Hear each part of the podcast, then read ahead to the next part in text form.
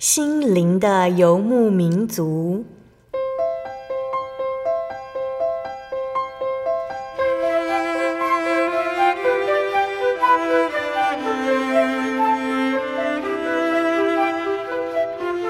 在这个谁都不管谁的后现代社会里，每个人的心灵都是游牧民族。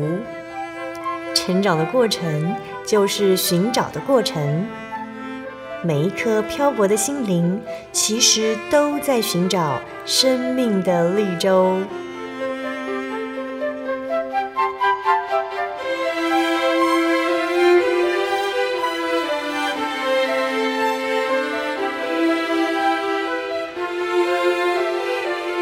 本节目由真耶稣教会台湾总会制作，欢迎收听。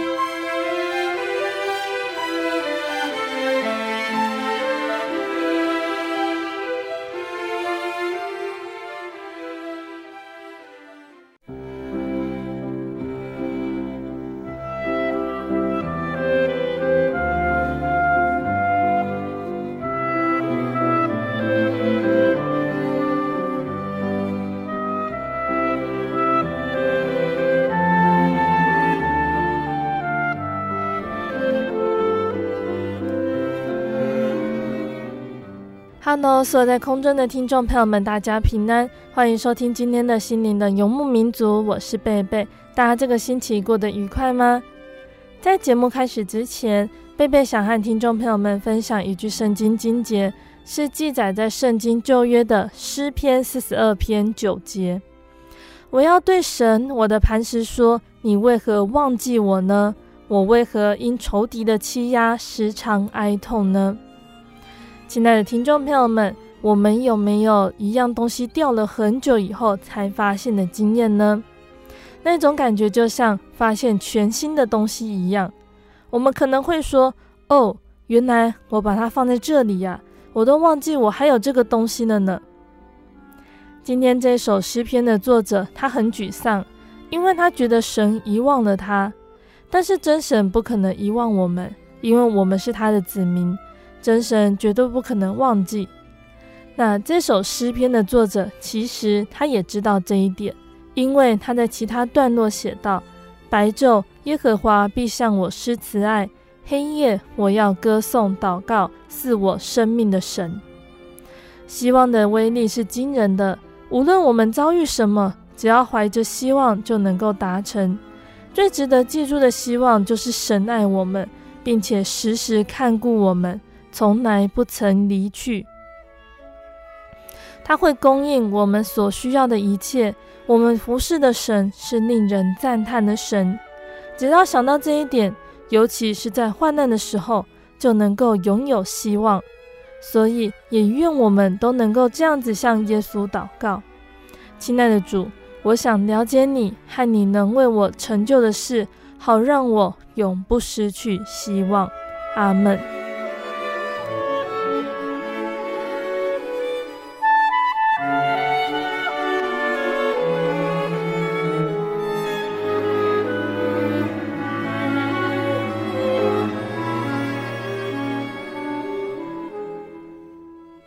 今天要播出的节目是第一千一百九十五集《生活咖啡馆》绘本分享《夏绿蒂的铺满》。今天的节目中呢，贝贝要来跟听众朋友们分享《夏绿蒂的铺满》这本由大卫麦基创作的绘本故事。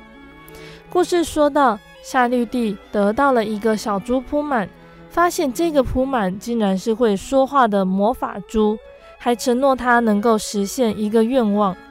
不过，夏绿蒂必须存够多的钱，直到猪发出“叮”的一声。于是，夏绿蒂开始想办法存钱。她帮忙做家事，协助邻居遛狗、寄信、洗车，还将自己不再玩的玩具卖掉。她把得到的这些钱都投进铺满里。终于听到“叮”的一声，夏绿蒂能够实现愿望吗？这会是一个什么样的故事呢？我们先来聆听一首诗歌，诗歌过后，贝贝就会来分享这本绘本故事。贝贝要分享的诗歌叫做《祷告改变一切事》。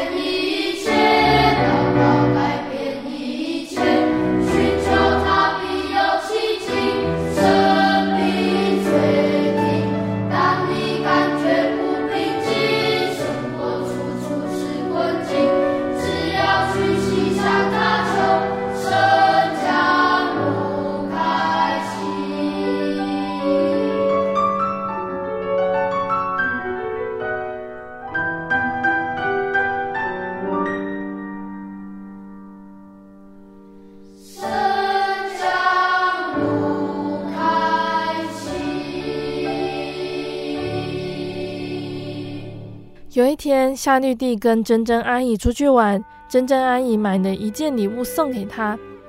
夏绿蒂说：“谢谢珍珍阿姨。”她打开包装，很惊讶地说：“这是一只猪。”珍珍阿姨说：“是一个小猪铺满哦，就是存钱筒，这是你的第一笔存款。”边说着，珍珍阿姨就放了一些钱进去。夏绿蒂她虽然口里说谢谢珍珍阿姨，但是他一回到家就一边说着：“这是什么样的笨礼物嘛？”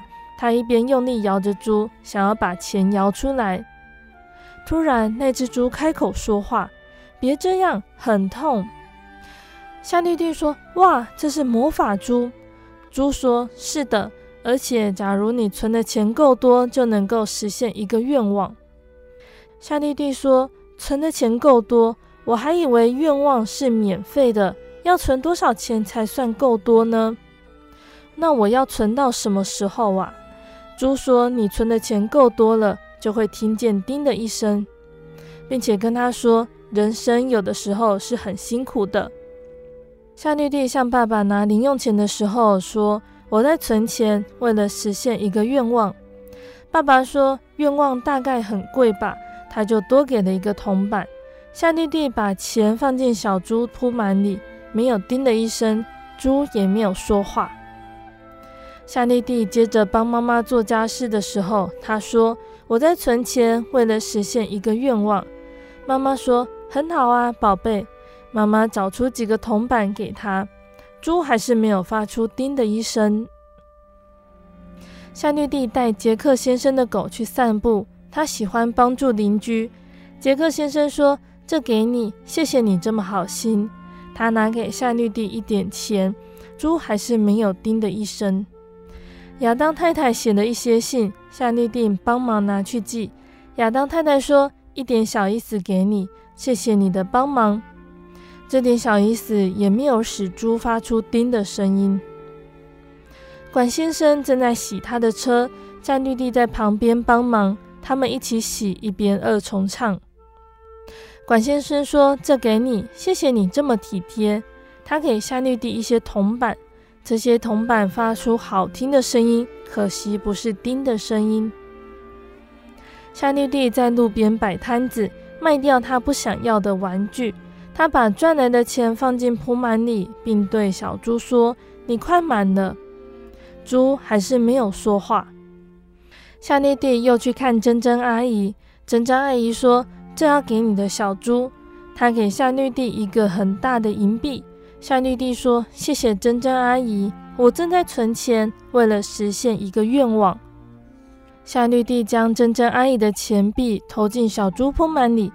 珍珍阿姨的钱币办到了，猪发出“叮”的一声。夏绿蒂大声欢呼：“万岁！我的愿望要实现了！”猪说：“是的，而且我很高兴你许了那个愿望。”夏绿蒂说：“哪个愿望啊？”猪说：“就是你说你希望我是会飞的猪。”夏绿蒂倒抽一口气说：“我从来没有说过。”猪说：“你从来没有说什么呢？”夏绿蒂说：“说我希望你是会飞的猪。”猪说：“你讲了。”瞬间出现了一道闪光。猪变大了，还多了一对翅膀。夏绿蒂说：“不公平，你骗人！我的愿望呢？我的钱呢？”猪说：“人生有时候很辛苦的。”说着，一边从窗户飞了出去。夏绿蒂怎么大叫，那只猪都没有再回来。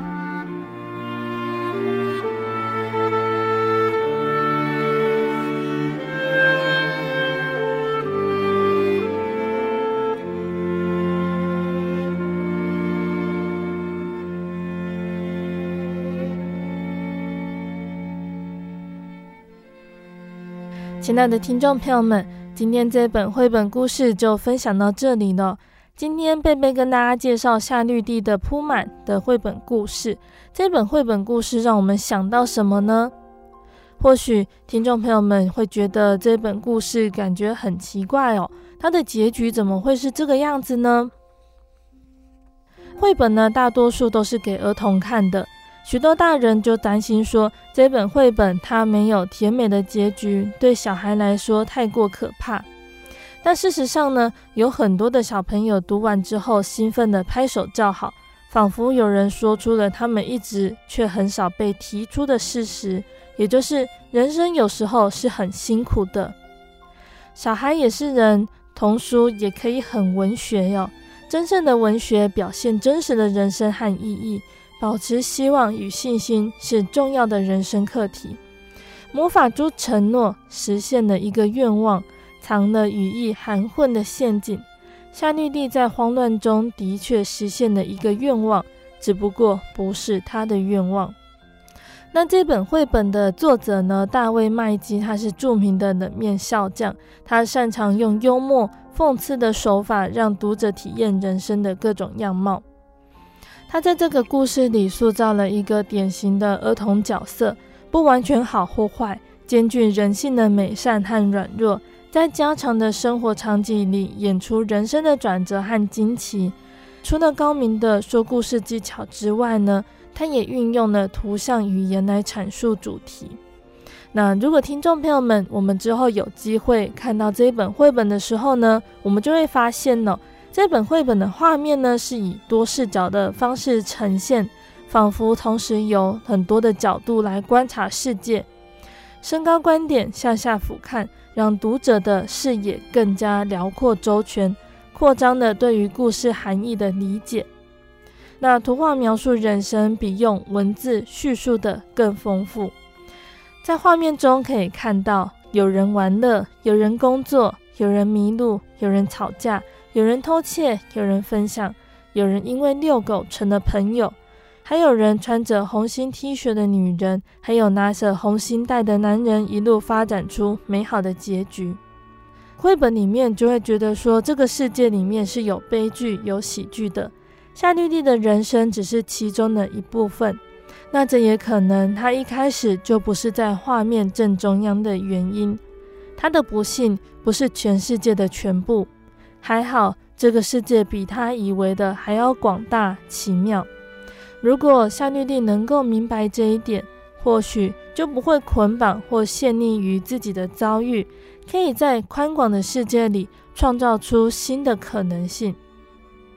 夏绿蒂大概没有注意到的事情，也就是在故事的最后，画面中有一个小男孩捧着另外一个猪铺满，似乎暗示着这样的剧情可能会继续发生，而且不止发生在书里。下次再遇见宣称能够实现愿望的魔法珠时，但愿我们都已经有足够的装备和智慧。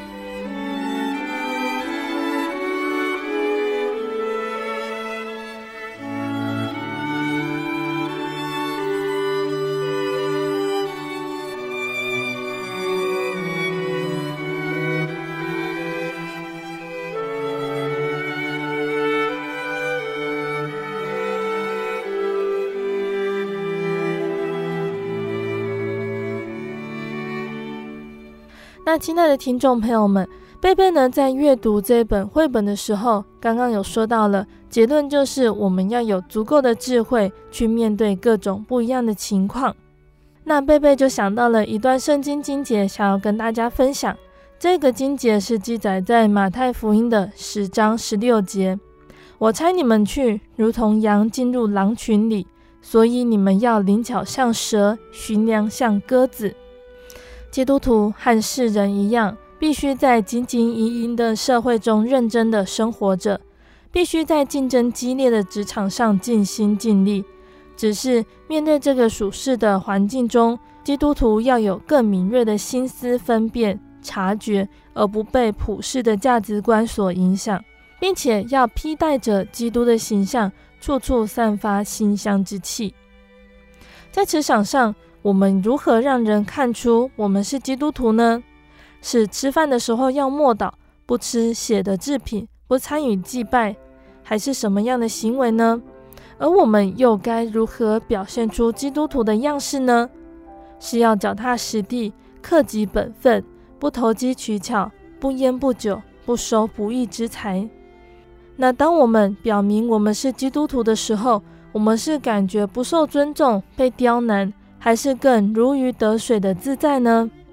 而其中最尴尬的，或者是最羞辱的，应该是同事用狐疑的眼光和惊讶的语气说：“你是基督徒哦。”如果同事真的这样子说，我们可要好好的检讨自己了。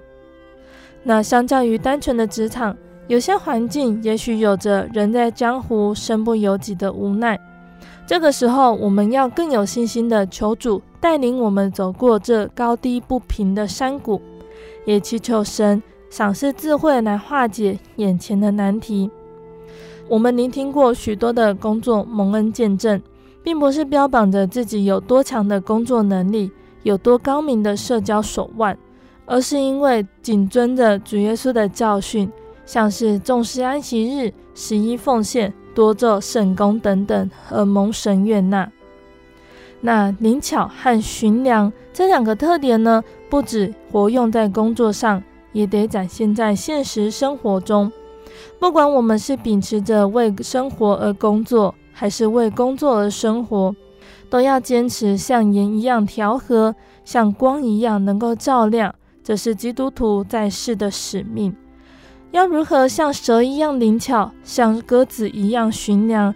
这更是要寻求神从上头赐下的智慧。祈愿我们在工作和家庭中。无论顺逆，都能够靠着那加给力量的神，让我们能够平静喜乐地度过每一天。如果要以圣经来看，圣经中的职场达人，应该是曾经担任于巴比伦、马代、波斯三个王国、四个王朝里面的高官但以理。身为一个一心只敬拜独一神的犹太国亡国奴，一生却侍奉崇拜多神异教的君王。然而，在工作上，但以理一次一次地将神的名高举，使他忠心侍奉的君王由衷地尊荣神。但以理在信仰还有职场上的成功秘诀，那可以作为我们今日在职场上想要为主福音工作的基督徒一个指引。但以理与神之间拥有鸽子与主人间亲密关系，为天上的主宰所安排世上的主人，忠心的完成他被托付的各项使命，展现出鸽子长途飞行的耐力与持久力，达到毫无错误过失的最高境界。面对危难，因着信，但以理将眼界从属世的困境提升到属灵的高度。亲眼看见神的施恩带领，敬畏神从内而外散发美好灵性的但以理，有神的智慧和恩典相随，灵巧如蛇的机智应对与寻良如歌的忠心侍奉，让他在诡谲多变的政局交替中屹立不摇，不断为主的名活出生命的见证，为主发光。那和昔日活在君王霸权世代的但以理相比，我们现在民主社会的职场挑战好像比较简单，不必担心项上人头不保的危险，但是也有着弄丢饭碗的危机。职场的人际关系上，因为自主的意识高涨，还有利害关系交错而更显复杂。敬虔为基础的灵巧像蛇，和爱神出发的寻良如歌，是主耶稣教导门徒应对还有应变的准则。那也是但以理留下的家范，教导我们能够有智慧的和身旁的人相处。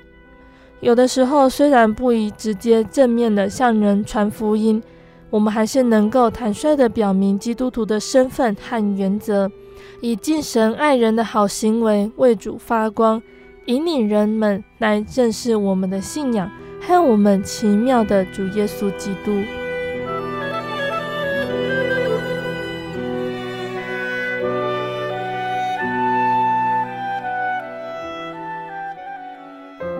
对圣经的道理好有兴趣哦，可是又不知道怎么入门哎。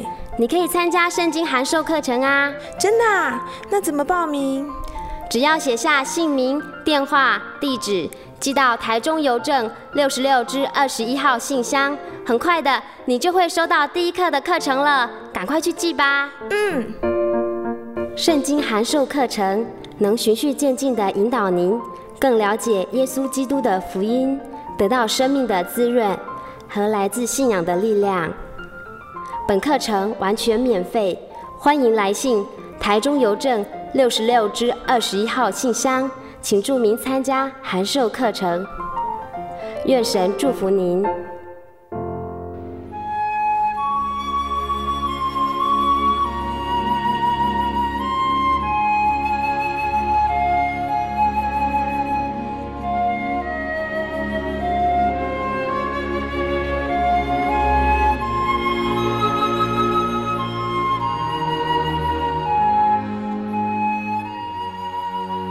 息日是真神为人设立的，让人能纪念神的救恩，并得着身心灵的休息。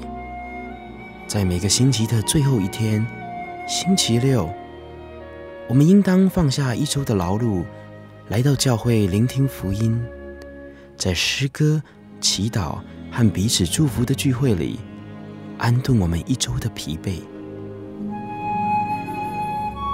假如你想参加安息日聚会，欢迎您在每周六上午十点和下午两点踏进真耶稣教会的会堂，与我们一起共享这生命的饗宴。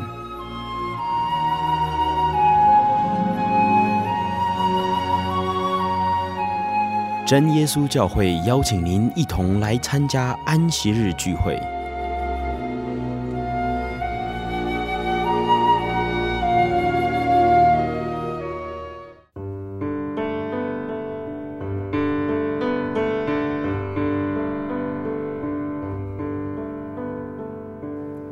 有什么地方能让你疲惫的心灵得到休息？有什么声音能抚慰你面对生活的不安与焦虑？谁能紧牵你的手，一生永不离开？谁能为你擦去眼泪？谁能为你舍弃一切？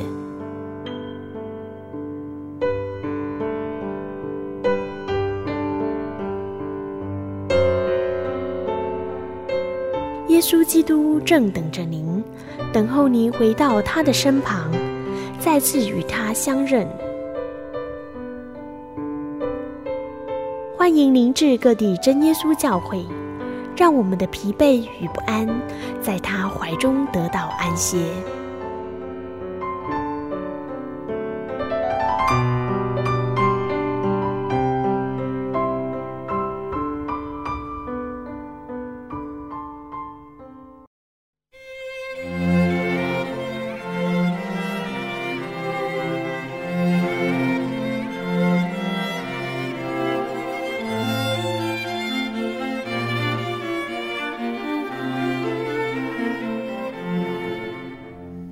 亲爱的听众朋友们，欢迎回到我们的心灵的游牧民族，我是贝贝。今年播出的节目是第一千一百九十五集《生活咖啡馆》绘本分享《夏绿蒂的铺满》。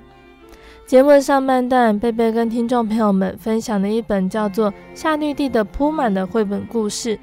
圣经上说：“我差你们去，如同羊进入狼群里，所以你们要灵巧像蛇，驯良像鸽子。”基督徒和世人一样，必须在竞争激烈的职场上尽心尽力。只是面对这个属世的环境，我们要有更敏锐的心思分辨、省察，而不被普世的价值观所影响。灵巧和驯良这两个特点，不止活用在工作上，也得展现在现实生活中。不论我们是秉持着为生活而工作，还是为工作而生活。都要坚持像盐一样调和，像光一样照亮。那这就是我们基督徒在世的使命。而什么时候如歌，什么时候如蛇的拿捏，更要寻求神赏赐智慧。祈愿我们在工作和家庭中，无论顺逆，都能够靠着那加给力量的神，让我们能够平静喜乐地度过每一天。节目的下半段，贝贝要继续来跟大家分享圣经故事哦。欢迎听众朋友们继续收听节目。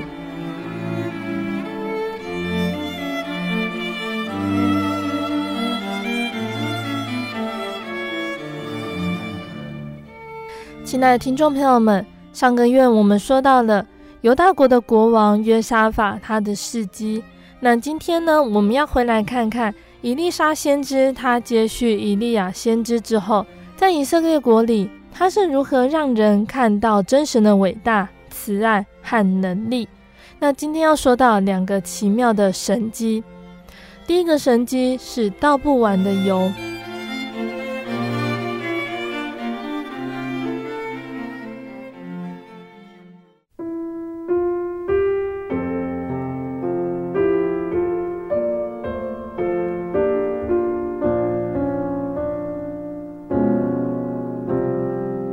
北国以色列国呢，先知以利沙接续他的师傅以利亚为神做工。那有一天呢，有一位神情忧虑的妇人来见他，对他说：“我的丈夫死了，他曾经跟随先知学习侍奉神、敬爱神，他却留下了一笔欠债。那个债主对我说，如果我不还债，他就要我两个儿子做奴隶。我没有钱，我不知道怎么样应付。”你可以帮助我吗？伊丽莎生活也没有很富裕，她自然不能替这个寡妇还债。伊丽莎就问他说：“你家里面还剩下些什么？”妇人回答说：“就只有一小瓶橄榄油。”伊丽莎说：“那就行了。你要向所有你认识的人借空瓶，越多越好，把空瓶带回去。你要和儿子留在屋内，把门关上。”然后将你那一小瓶油倒进那些空瓶里。寡妇照着伊丽莎说的话，先借来了一大堆空瓶，然后将那一小瓶的油倒进空瓶里去。他的儿子在旁边帮忙着，他们一瓶一瓶的倒，那少许的油似乎都倒不完。最后，他叫儿子再把空瓶递给他，他们却回答说已经没有空瓶了。就在那个时候，他那一小瓶的油就倒完了，一滴不剩。那个寡妇呢，她就赶快去见伊丽莎，将这件奇异的事情告诉他。伊丽莎说：“你去把油卖掉吧，卖掉的钱用来还债，另外应该还有足够的钱供应你们的生活。”那这是第一个神机。接下来我们要说到的第二个神机。第二个生机是发生在一个叫书念的地方。那个时候，伊丽莎她并没有长时间的待在一个地方定居，她常常四处去教训和帮助百姓。有一天呢，她来到了一个叫做书念的地方，城里面有一位富农的妻子邀请她回家吃晚餐。那位妇人友善的对伊丽莎说：“每次你到书念来的时候，”都请你来这里吃餐便饭吧。于是伊丽莎也常常来这新结识的朋友家中吃饭。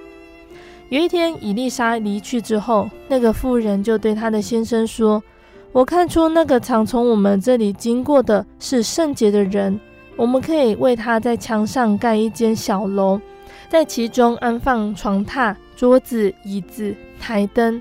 他来到我们这里，就可以住在其间。”她的丈夫同意，就说：“按照你的意思做吧。”妇人着手进行盖房子的事情。她请人在自己楼房的平顶上加盖一间房子，又吩咐木匠造桌椅和床榻放在屋内。此外，又在桌上摆了一盏油灯。伊丽莎她再次来到书念的时候，这个妇人就把她带到她的新房子去。伊丽莎看到了，非常高兴。因为他拥有自己的地方，可以在那里祷告、读经、休息。伊丽莎对他的仆人基哈西说：“我真希望可以报答这一位妇人对我的好意，但是他这么富有，根本没有什么需要。”基哈西告诉伊丽莎他的观察。基哈西说：“他没有儿子，她的丈夫也老了。”伊丽莎知道。如果他祈求神赐给这个妇人一个儿子，神必定应允。他就吩咐基哈西说：“请那个妇人过来。”不久，基哈西便带着妇人回来。他站在房门口等候先知说话。伊丽莎就对那个妇人说：“明年到了这个时候，你将要手抱着你自己的儿子。”妇人果然怀孕了。到了那个时候，生了一个儿子，就像伊丽莎当初所说的。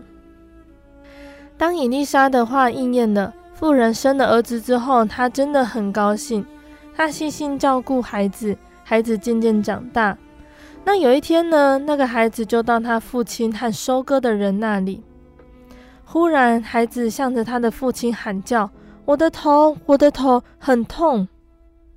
父亲就吩咐了一个仆人，把小孩带回去妈妈的身边。他的妈妈把他抱到屋内，轻轻地抱在怀里，哄他、摇他，就像小时候一样。然而到了中午，儿子还是死了。书念妇人她一言不发，立刻悄悄地把儿子抱到楼上以利沙的房间去，轻轻地把他放在先知的床上，然后关上门离去。她叫了丈夫来，请他派一个仆人预备驴子，她要去找以利沙。却没有将所发生的事情告诉她的先生。丈夫对她说：“今日不是月朔，也不是安息日，你为什么要去见伊丽莎呢？”妇人说：“没有什么事情，没事，没事。”说着就上了驴子，对仆人说：“你赶快赶着走，我们如果没有吩咐你，就不要迟延。”于是两个人一起出发。苏念妇人还没有到伊丽莎那里，伊丽莎已经从远处认出她来。伊丽莎对基哈西说：“看哪，书念的那个妇人来了，你赶快去迎接她，问她说：你平安吗？丈夫平安吗？孩子平安吗？”苏念妇人回答基哈西说：“都平安。”妇人上了山，到伊丽莎那里，就抱住伊丽莎的脚。基哈西前来要推开她。伊丽莎说：“由他吧，因为他心里愁苦，但神没有告诉我是什么事情。”书念妇人就站在伊丽莎面前，将事情告诉他。书念妇人说：“为什么你求神赐我一个儿子，使我满怀希望呢？现在他死了，你怎么能够容许这种事情发生呢？”伊丽莎转向基哈西说。拿我的杖来，去书念。如果遇见人，不要向他问安；如果有人向你问安，也不要回答，要把我的杖放在孩子脸上。书念妇人流着眼泪对以利沙说：“我指着永生的耶和华，又敢在你面前起誓，我必不离开你。”于是以利沙起身，随着妇人去了。基哈西先去，把杖放在孩子脸上。却没有声音，也没有动静。基哈西就迎着伊丽莎回来，告诉他说：“孩子还没有醒过来。”伊丽莎来到，进了屋子，看见孩子死了，放在自己的床上，他就关上门，只有自己和孩子在里面。他向神祷告，然后就伏在孩子的身上，口对口，眼对眼，手对手。他伏在孩子的身上。孩子的身体就渐渐暖和了，然后伊丽莎她下来，在屋里来回走了一趟，又上去伏在孩子的身上。孩子打了七个喷嚏，就睁开眼睛。伊丽莎叫基哈西说：“快请孩子的母亲来。”苏念夫人来了，伊丽莎就对他说：“我把你的儿子交回给你。”妇人立刻抱起孩子，眼睛满是泪水。小孩向他微笑，他已经活过来了。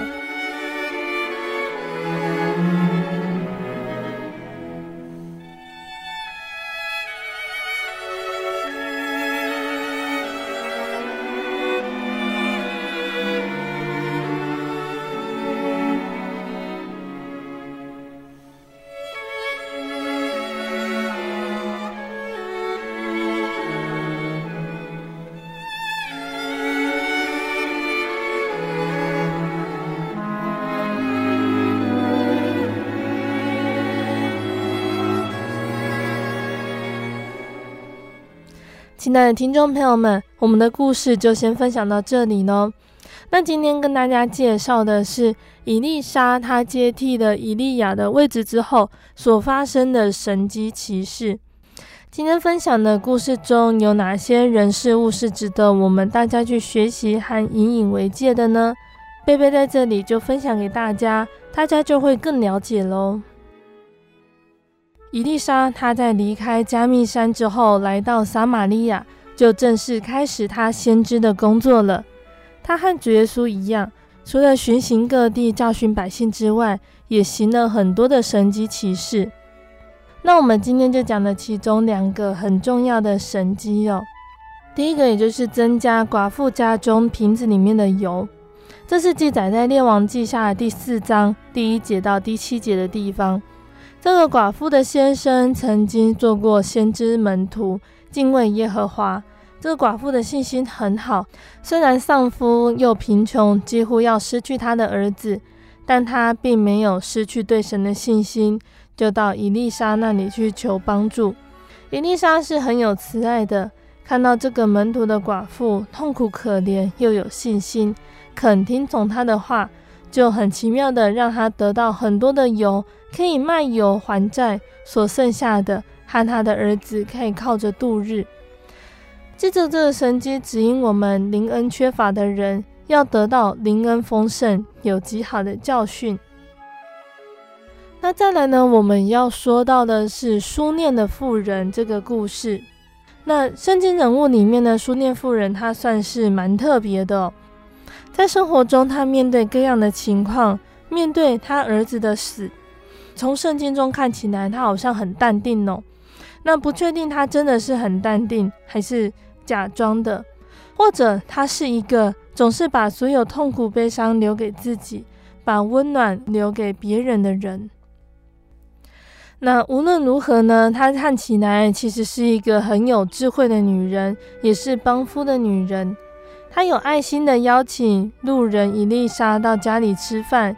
又能看出常来他家里吃饭的伊丽莎是个圣洁的神人，他就劝说先生在家里面盖一个阁楼招待伊丽莎。那从这些线索来看，苏念夫人是一个有主灵智慧、爱心又乐意招待工人的女人。那当伊丽莎成了他的情，想要回报他，问他说：“我可以为你做什么呢？”书念的妇人却回答说：“我在本乡安居无事。”看来他的付出是不求回报的。那然而呢，伊丽莎的仆人基哈西却看出了书念妇人的缺憾。他告诉伊丽莎说，她没有儿子，她的丈夫也老了。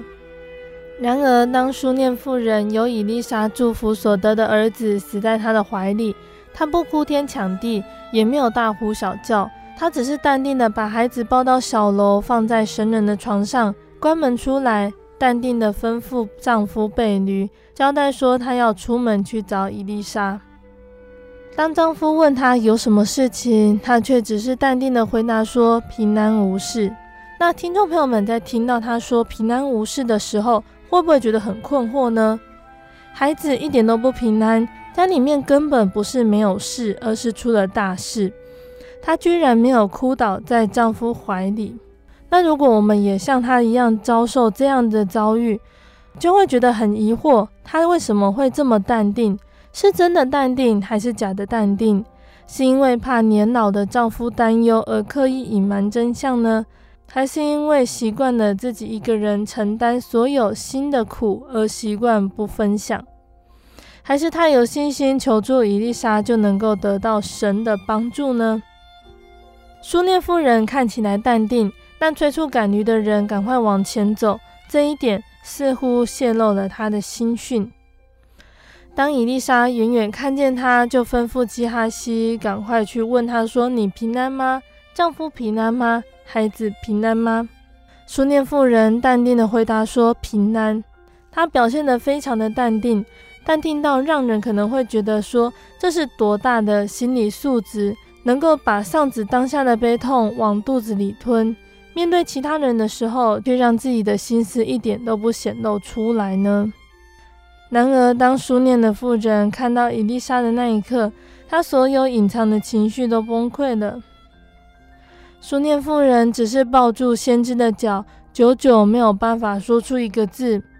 虽然书念妇人没有讲一句话，伊丽莎却看得懂她的情绪，阻止了前来推开他的仆人，只说。由他法，因为他心里愁苦。那这个才是事情的真相哦。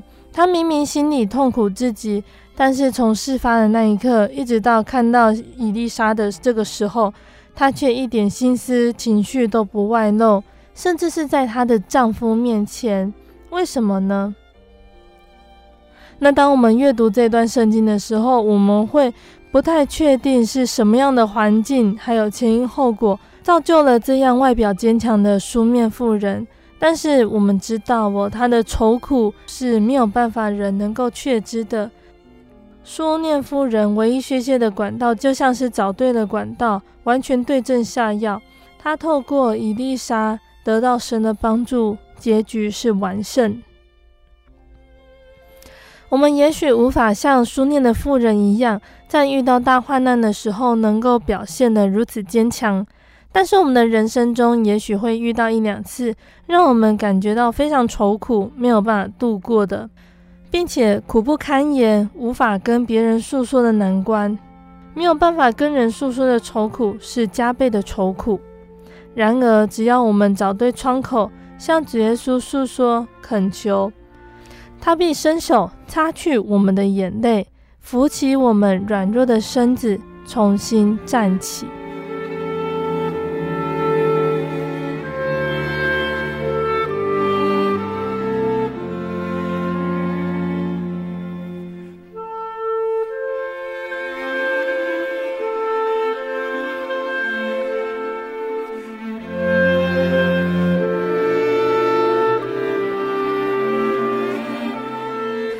听众朋友们，贝贝今天分享的内容，大家都记住了吗？期盼今天的分享可以让大家都有造就哦。听众朋友们可以自己阅读圣经。那如果在阅读圣经之后有疑问，也可以来信和贝贝分享。大家记得收听下个月分享的圣经故事哦。在节目的最后，贝贝要再来跟听众朋友们分享一首好听的诗歌。这首诗歌是《拥抱爱》。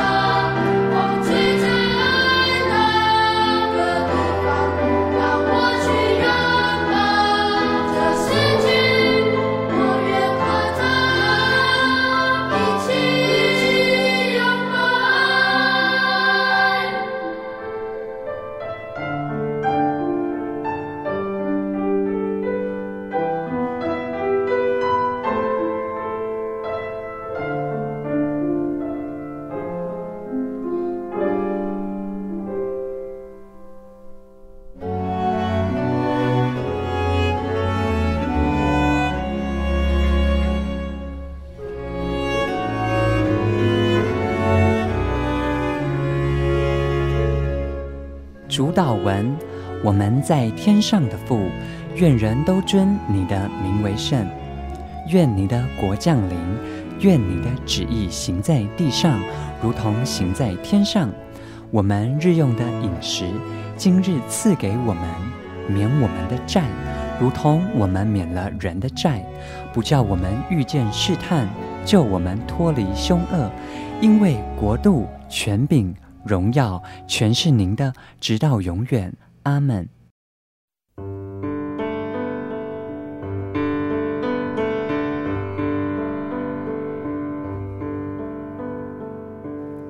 有什么地方能让你疲惫的心灵得到休息？有什么声音能抚慰你面对生活的不安与焦虑？谁能紧牵你的手，一生永不离开？谁能为你擦去眼泪？谁能为你舍弃一切？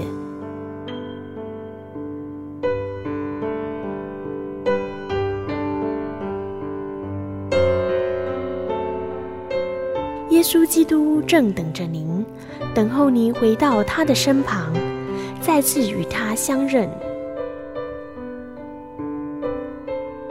欢迎您至各地真耶稣教会，让我们的疲惫与不安，在他怀中得到安歇。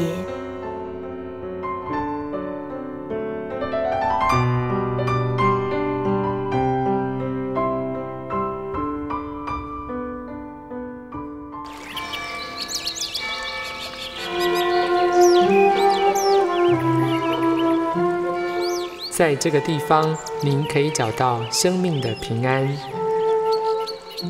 在这个地方，喜乐就像泉水一样源源不绝。真耶稣教会总是敞开大门，欢迎您的加入。耶稣的爱是你我都可以享有的。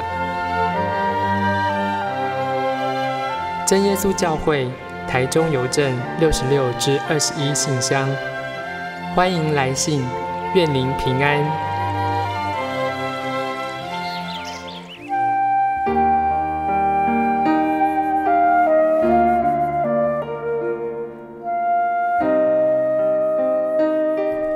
有一种平安，不属于这个世界；有一种宁静，比睡眠更甜美；有一种声音，要安慰您的心灵。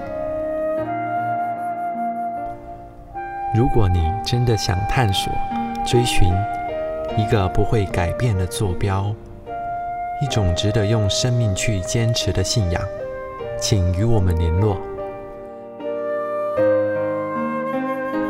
真耶稣教会，台中邮政六十六支二十一号信箱，传真号码零四二四三六九六八。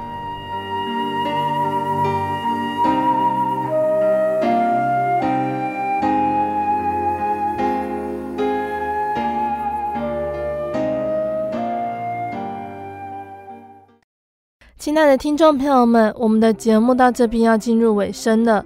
如果你喜欢今天的节目，欢迎来信索取节目 CD。如果你在收听节目之后，想要更了解真耶稣教会和圣经道理，欢迎来信索取圣经函授课程。来信都请寄到台中邮政六十六至二十一号信箱，台中邮政六十六至二十一号信箱，或是传真。零四二二四三六九六八，零四二二四三六九六八，诚挚的欢迎听众朋友们来到真耶稣教会参加聚会，一起共享主耶稣的恩典。谢谢你收听今天的节目，我是贝贝，我们下个星期再见喽。我的心是一只鸟，飞行间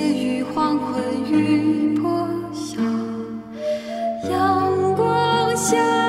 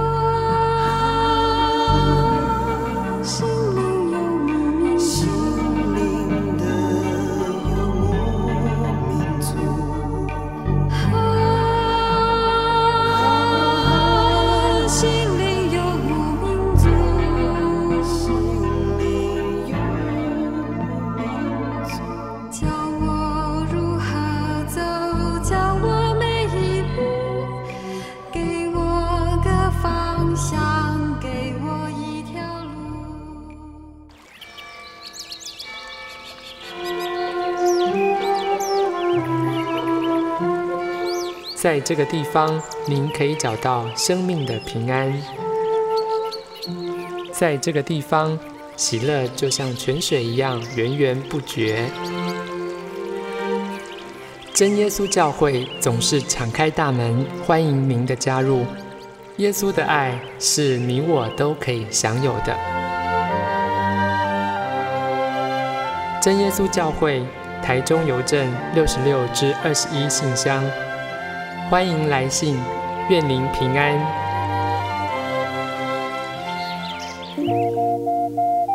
您在街上曾经看过这样的招牌“真耶稣教会”吗？也许您很想，但是却不好意思进来看看。其实我们真的非常欢迎您。下次当您再路过真耶稣教会时，欢迎您进来与我们同享神的恩典。真耶稣教会台中邮政六十六至二十一信箱，欢迎来信，愿您平安。